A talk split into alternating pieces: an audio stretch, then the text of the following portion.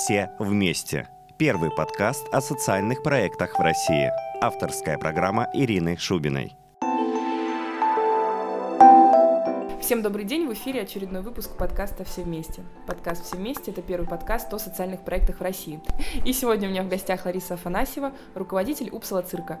Лариса, здравствуйте. Здравствуйте. Давайте начнем с того, что вы расскажете, как появился этот суперинтересный проект, потому что я знаю, что аналогов ему в России не существует, угу. может быть, есть в мире. Расскажите, пожалуйста, как вообще вам пришла такая идея, и, или не вам, да, вам вместе?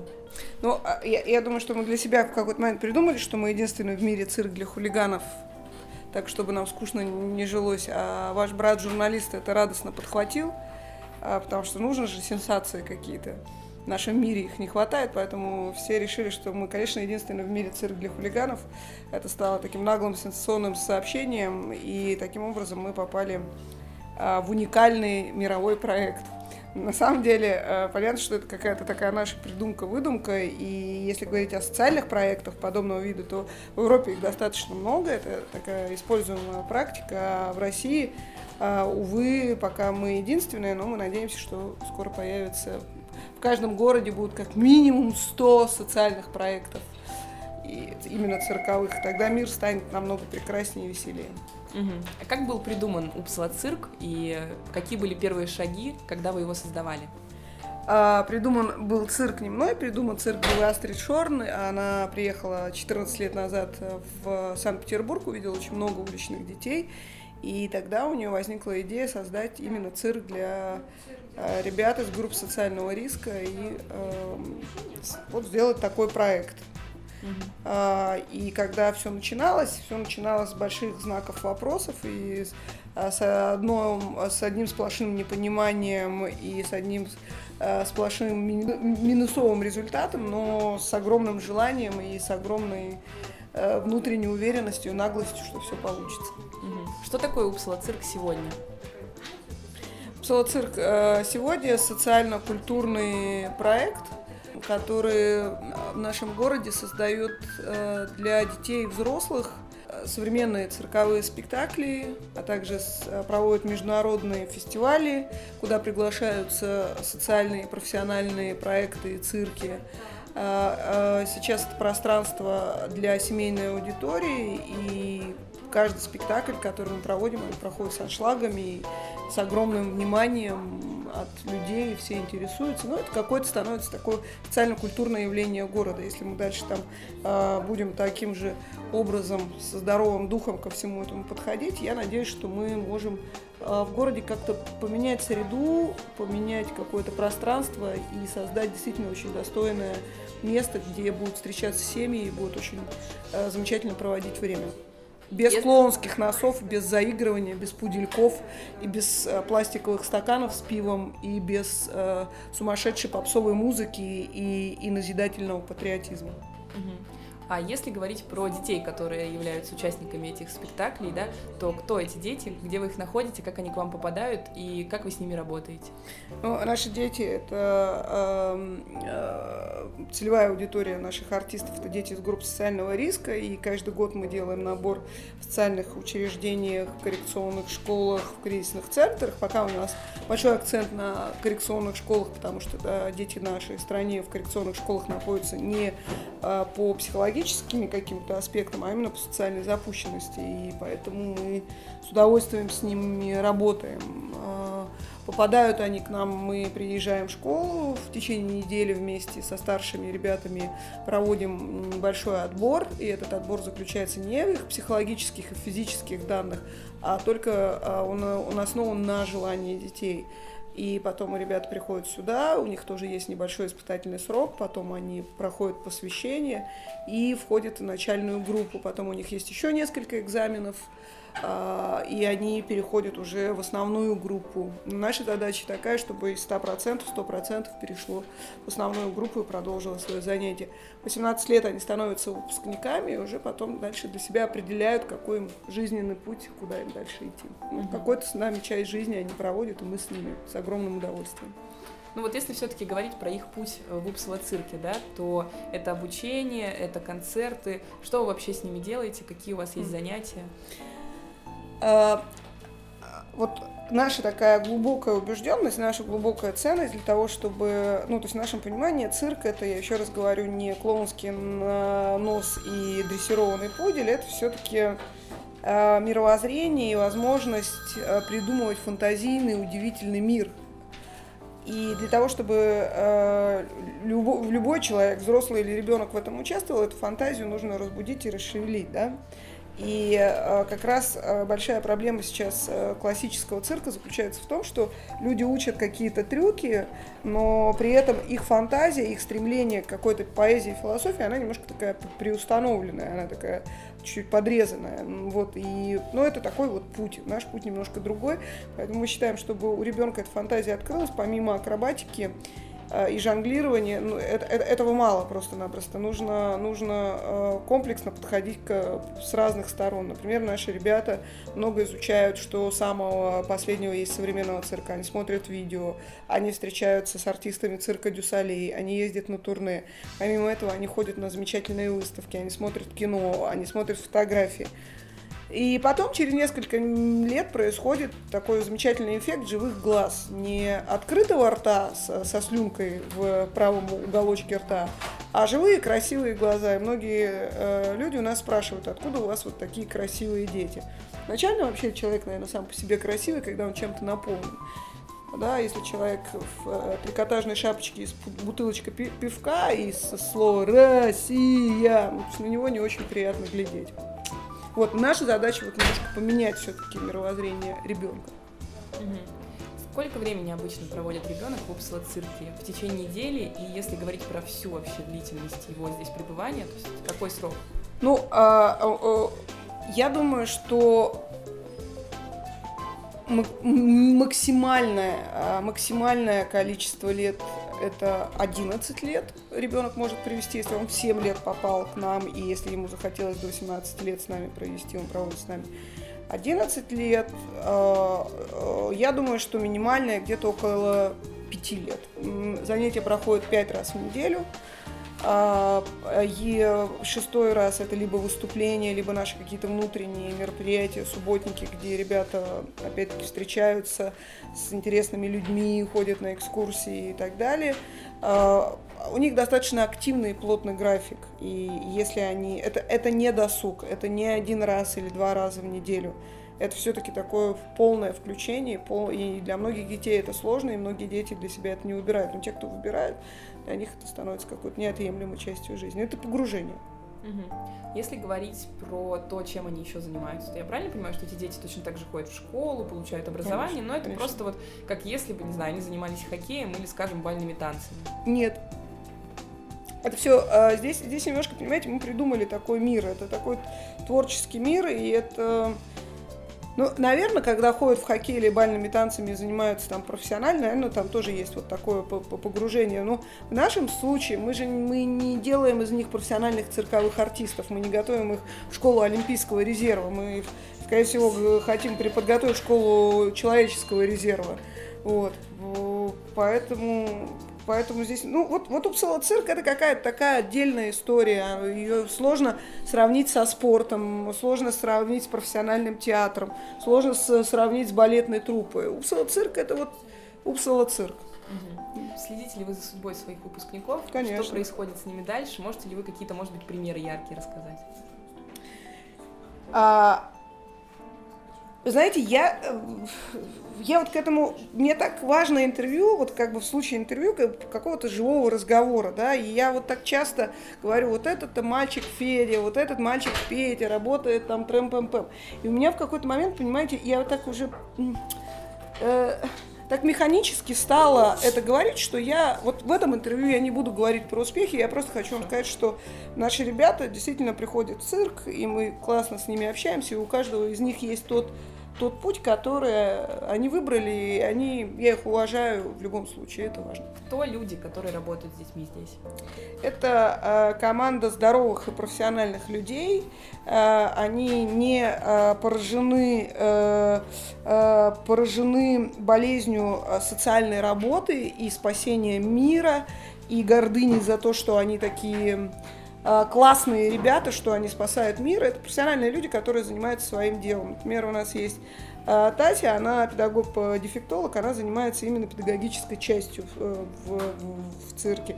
У нас есть э, Дима, который ведет актерское мастерство, это и является замечательный артист клоунады и пантомимы. У нас есть Э, административная часть Саши, который занимается великолепно административными э, координационными делами. У нас есть замечательная девочка Юля, которая профессиональный суперичный бухгалтер, но каждый вот занимается своим делом. Но это, это, это как бы единомышленники без, опять-таки, я повторюсь, без социалочки в, в, и красным знаменем в голове, и без того, что мы сейчас такие святые, и сейчас исправим весь мир. Работаете ли вы с волонтерами? Много ли их у вас? Что они в основном делают? И, например, как вам попасть, если интересно? Да, у нас огромное количество волонтеров. Uh, у нас uh, есть такая, такой маленький круг волонтеров, которые уже, знаете, являются частью команды. Ну, то есть вот к ним мы относимся как абсолютно как к коллегам. Есть там средний круг волонтеров, есть большой круг волонтеров. И э, вот сейчас, например, у нас открывается огромный проект Упсала парк, и, и а, очень много людей приходят, например, какие-то э, прекрасные барышни прочитали в э, The Village про то, что мы открываем Упсала парк, позвонили нам, сказали, мы давайте мы придем и поможем, и это очень, очень, очень круто и очень замечательно. Вот, а если хотят к нам попасть, пусть пишут к нам на почту, пусть приходят к нам на выступление, будем знакомиться, и если мы действительно нас что-то объединяет, мы что-нибудь вместе сделаем. Угу. Что такое Упсала парк? Упсала парк это новый проект Упсала цирка. Мы его запустили, запускаем вот сейчас 17 мая. Это то, что родилось из Упсала цирка. Это прямое продолжение э, вот нашей идеи. А, в какой-то момент мы начали задавать вопрос, откуда наши дети, откуда они возникают вообще, как, как эта целевая аудитория возникает. И самая главная проблема, мне кажется, она не только наших даже касается детей, а общества, а, что между взрослыми и детьми нарушен диалог, да, и есть такой у нас э, слоган, который родился, что дети это тоже люди. Да, и есть там один вариант, когда с ними начинают э, заигрывать э, на праздниках э, и общаться как с умственно отсталыми, и все время им делать козу. А второй вариант, когда их начинают э, не замечать и делать вид, что это какие-то пустые, несмышленные тоже какие-то существа, и предлагать им гаджеты, чтобы они, в общем, не отвлекали. Но это большая проблема, потому что диалог, э, э, диалога нет между взрослым и ребенком. Вот, это, вот, вот этой возможности вместе сесть и что-то решить, вместе создать, там, у себя в доме, у себя во дворе, у себя в пространстве его нет. Поэтому э, многие дети, которые к нам попадают, это как раз те дети, у которых не выстроено это мы решили создать такое пространство для семейной аудитории. И нам часто говорят, что какие мероприятия у вас в Упсале парке для детей? У нас нет мероприятий для детей или для взрослых. Все наши мастерские, все наши мероприятия продуманы таким образом, чтобы там было интересно и взрослым, и детям. И это наша особенность. Если у нас вот эта цель э, в конце лета получится, если мы поймем, если я увижу здесь на полянах э, семью, которые вместе сидят и изобретают крылья, или вместе после нашего какого-нибудь замечательного длинного стола проекта выйдут и скажут, а давай у себя во дворе построим будку для собаки, которая уже давно здесь живет, или давай мы что-то посадим, какое-то дерево, то это будет какой-то замечательный результат. И это не парк а, хипстерских развлечений, да, где будет играть музыка лаунж, и все будут в гамаках пить коктейль. Это тоже не про это. То есть мы вот опять-таки попытаемся создать свою среду, в, э, в которой мы нуждаемся, в которой, как мы чувствуем, понимаем, что в этом есть необходимость приходить и создавать что-то вместе, творить. Потому что на самом деле это самая важная история, э, когда у человека, ведь в каждом человеке есть вот это, вот это, вот это, вот это стремление к творчеству, стремление там что-то создавать, изменять. И, и, и мне кажется, э, вот мы можем это в себе раскрывать, а не пенять на то, что у нас все плохо, и, и а, попробовать. Ну, простая история, попробовать. У них уже так банально звучит, начать с самого себя. Если семья придет в Упсала парк, что ее там будет ждать? А, я называю это по, по, по заявкам телезрителям, мы открываем общедоступную цирковую школу, потому что очень много мам, пап, людей, молодых людей приходят и говорят, как, как вам попасть в цирк? Мы, не являясь хулиганом, ребенком с, с группой социального риска, но, к сожалению, мы не, это наше ограничение. Поэтому мы для семейной аудитории создали общедоступную цирковую школу, где будут э, такие дисциплины, как жонглирование, баланс, моноциклы, и семья может в равной степени, потому что, понимаете, э, мечта научиться жонглировать, она не только у ребенка, она, наверное, ну, она как так разделяется. Поэтому, если семья вместе и начнет учиться жонглировать, это, по-моему, очень... А не пойти в Макдональдс, не пойдут в этот момент в Макдональдс или на День города, да, или... Я ничего против Дня города не имею, ну, скопление э, пьяных людей и огромного количества тоже людей. Вот. Вот, вот, в общем, у нас будет общедоступная цирковая школа. Еще у нас будут от современных художников а, мастерские, где дети могут вот здесь, в этом пространстве, что-то создавать для себя и для окружающей среды. Еще у нас будет такой замечательный формат, он, он называется «Длинный стол», и э, «Длинный стол» — это такая, наверное, для меня ностальгическая история, потому что я помню, когда мы были в детстве, у нас был двор замечательный, и наши соседи на праздники собирались вместе. И кто-то приносил варенье, кто-то приносил там, не знаю, пирог испеченный.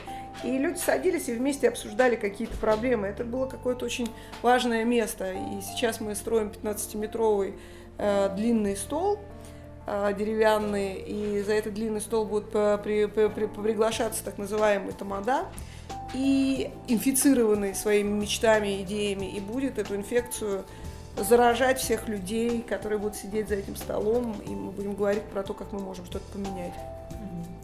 Если говорить про э, информационную кампанию Упсла цирка, то, на мой взгляд, вот лично даже по себе могу сказать, она была достаточно качественно сделана, потому что ну, я про Упсала цирк узнала, когда проходила акция, э, что нужно было сделать доставку, и тогда шли отчисления уже и в вашу организацию. Mm-hmm. Какие еще такие классные фишки вы использовали для того, чтобы получить контакт со своей, ну, не целевой аудиторией, да, не с детьми, а с теми, кто приходит на спектакли? Как вы вообще работаете со СМИ в основном? И, э, собственно, что вы еще такого придумали вот в этом направлении? Ну, на самом деле, вы знаете, я думаю, что мы в этом направлении э, находимся на, только на, в таком начальной, в начальной стадии, потому что ну, э, со СМИ вообще очень нужно аккуратно работать, потому что понятно, что э, любое телевидение, которое сюда приходит, первый вопрос, они говорят, а расскажите про э, ситуации в семьях детей, да?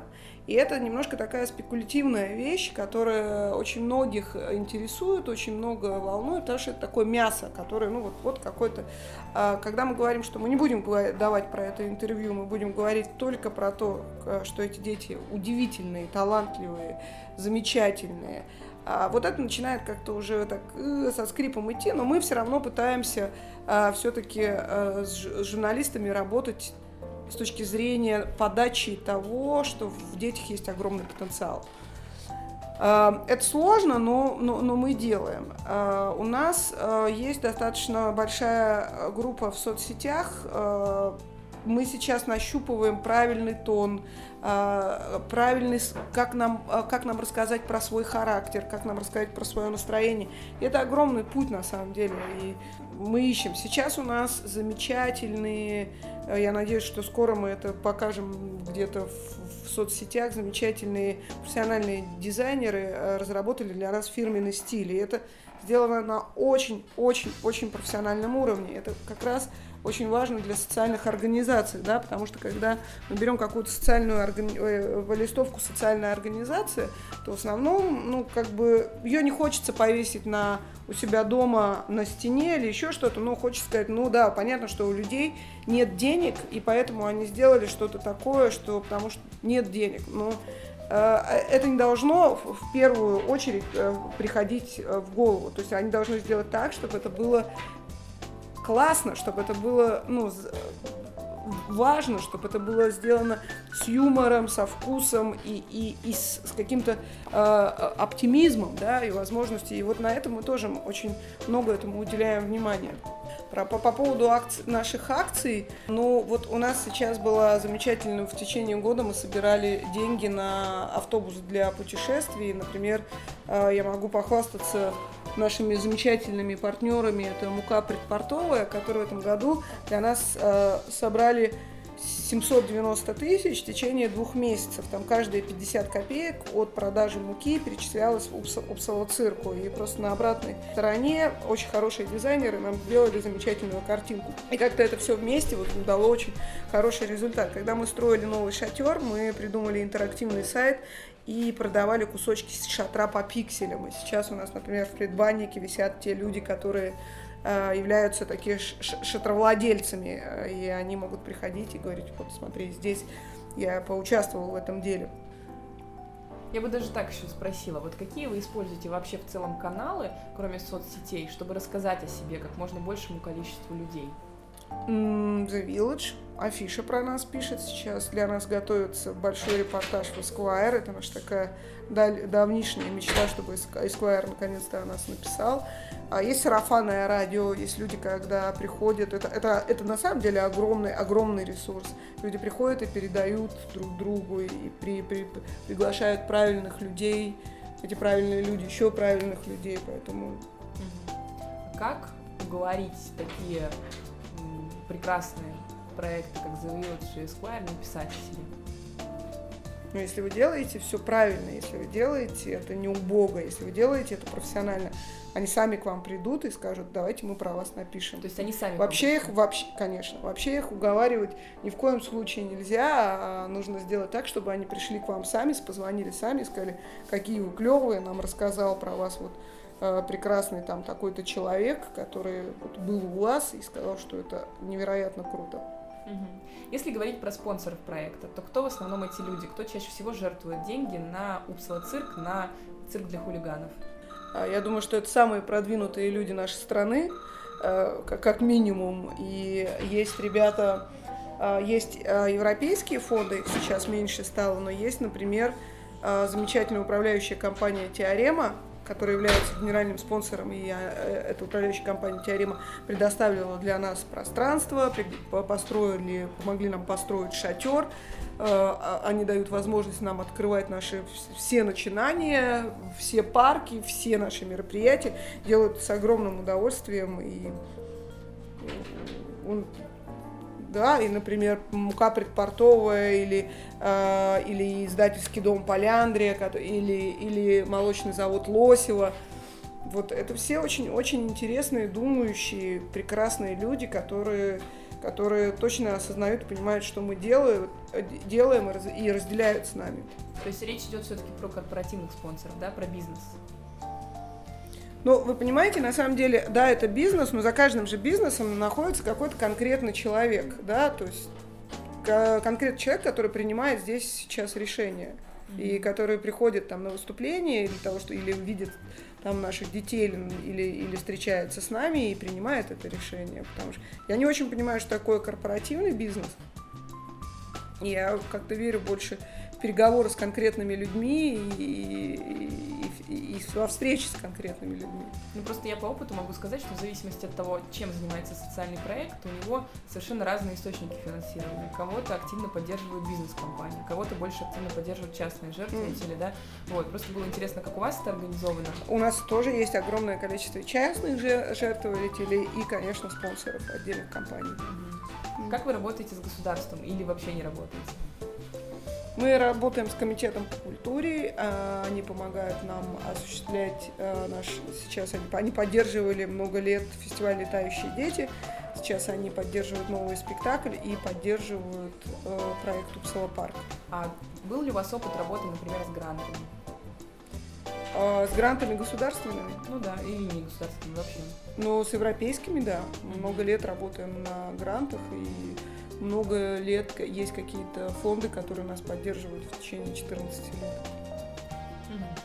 Если говорить про цирк для хулиганов в целом, вот вы начали свой разговор как раз с того, что классно было бы, если бы в каждом городе был такой цирк и были какие-то методы работы с хулиганами. Вот представим, что нас сейчас слушает человек, который вдохновился этой историей и хочет открыть цирк у себя в городе. Что бы вы ему посоветовали? Ну, эм, э, посоветовать здесь сложно. Мы сейчас, э, много уже сейчас людей обращаются к нам с таким, типа, «А давайте откроем филиал Упсала цирка э, в, не знаю, в Москве или еще где-то. И, конечно, тут, э, не знаю, например, Вячеслав Полунин не может открыть филиал Вячеслава Полунина где-то. Вячеслав Полунин — это Вячеслав Полунин, и это не Макдональдс, это что-то другое. Поэтому Вячеслав Полунин может встретиться с людьми и вдохновить этих людей так, что, что человек захочет летать и человек захочет создавать. И у него есть сформированная, сформулированная в этом смысле философия.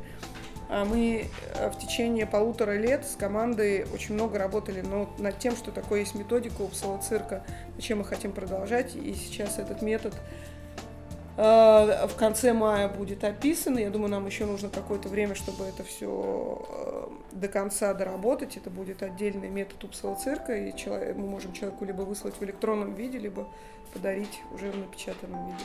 То есть вы будете готовы бесплатно тиражировать этот проект? Ну, а если говорить просто про какие-то советы в основном, каким должен быть цирк, чтобы он был таким же классным, как ваш? Именно для хулиганов. Наверное, вот в этом смысле есть э, очень важная такая история, или мое наблюдение за 14 лет, оно заключается в том, что когда взрослые люди создают э, проекты для детей, ну вот есть две крайности, это, зачастую. Первая крайность, она заключается в том, что, например, э, на детей нагружают сверхинтеллектуальные вещи э, в виде Достоевского и Чехова, и дети там в 13-14 лет ходят и играют с умными лицами трех сестер, и взрослый человек то, что он не дореализовал в жизни, он на, на бедняжечках этих реализует. Это, это один перекос. А второй перекос, э, он заключается в том, что э, без зазрения совести взрослые люди включают самую э, попсовую клубную музыку из э, района Купчино, в самом отстойнике, э, надевают э, костюмы, в которые могут пойти только женщины, которые продаются на детей – и заставить детей под это плясать. Это другой перекос. Но в равном степени вот эти два перекоса, они травматичны совершенно. Это сейчас не вопрос даже цирка или чего-то, это вот вопрос всего. А что в этот момент с ребенком происходит, что у него за такое, потому что мы же все взрослые э, болтаем языками про то, что какой удивительный детский мир и какие дети непосредственно, но мы не хотим видеть, что за, это, за этот удивительный детский мир или что их питает, да. А, есть такая подростковая культура, подростковый драйв, уличная культура, и мне кажется, туда взрослым нужно не бояться заглядывать вот в эти субкультуры, потому что там таится огромное количество энергии, там таится не огромное количество красоты, невероятной красоты, философии. И нужно действительно к этому прислушиваться, действительно это очень аккуратно уважать, принимать и соединять. Ну, и, и тогда, может быть, что-то и получится. Но нужно, нужно знать, потому что это на самом деле, это, это то, что показывают подростки, это, это, это, это, а так как они не боятся, это вообще новые технологии. Они открывают э, реальные какие-то направления современные, да, там все, что касается музыки, э, изобразительного искусства современного, да, танца. Это то, что открывает нам улицам. И из этого очень можно много брать. Спасибо вам большое. Ну что ж, друзья, не забывайте заглядывать в детский мир и не забывайте, что великие дела должны быть добрыми. Это был подкаст «Все вместе», первый подкаст о социальных проектах в России. Меня зовут Ирина Шубина. До новых встреч!